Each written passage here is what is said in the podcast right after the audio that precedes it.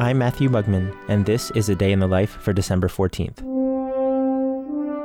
On this day in 1828, the Austrian composer Franz Schubert's C major symphony had its first public performance. No, not Schubert's Ninth Symphony, the so called Great Symphony in C major. Actually, it was the too often overlooked but still stunning Sixth Symphony, the so called Little C major symphony. At more than half an hour long, the Little C Major Symphony is only little compared to its great cousin, which takes nearly an hour to perform. And at the premiere in Vienna, it was supposed to be the Great, not the Little, that had its first performance. But the orchestra found the Great to be too complicated, and the Little took its place on the program. Completed in 1818, 10 years before its premiere, it's a dazzling, high energy symphony that shows clear connections to the music of the two biggest name composers of Schubert's day.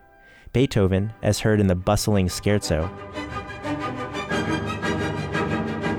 with its echoes of Beethoven's Seventh Symphony. And also Rossini, with its melodies that could come right out of an Italian comic opera, like this theme from Schubert's first movement. Schubert didn't survive to see the premiere of the Little C Major. He died less than a month before of syphilis at the age of 31.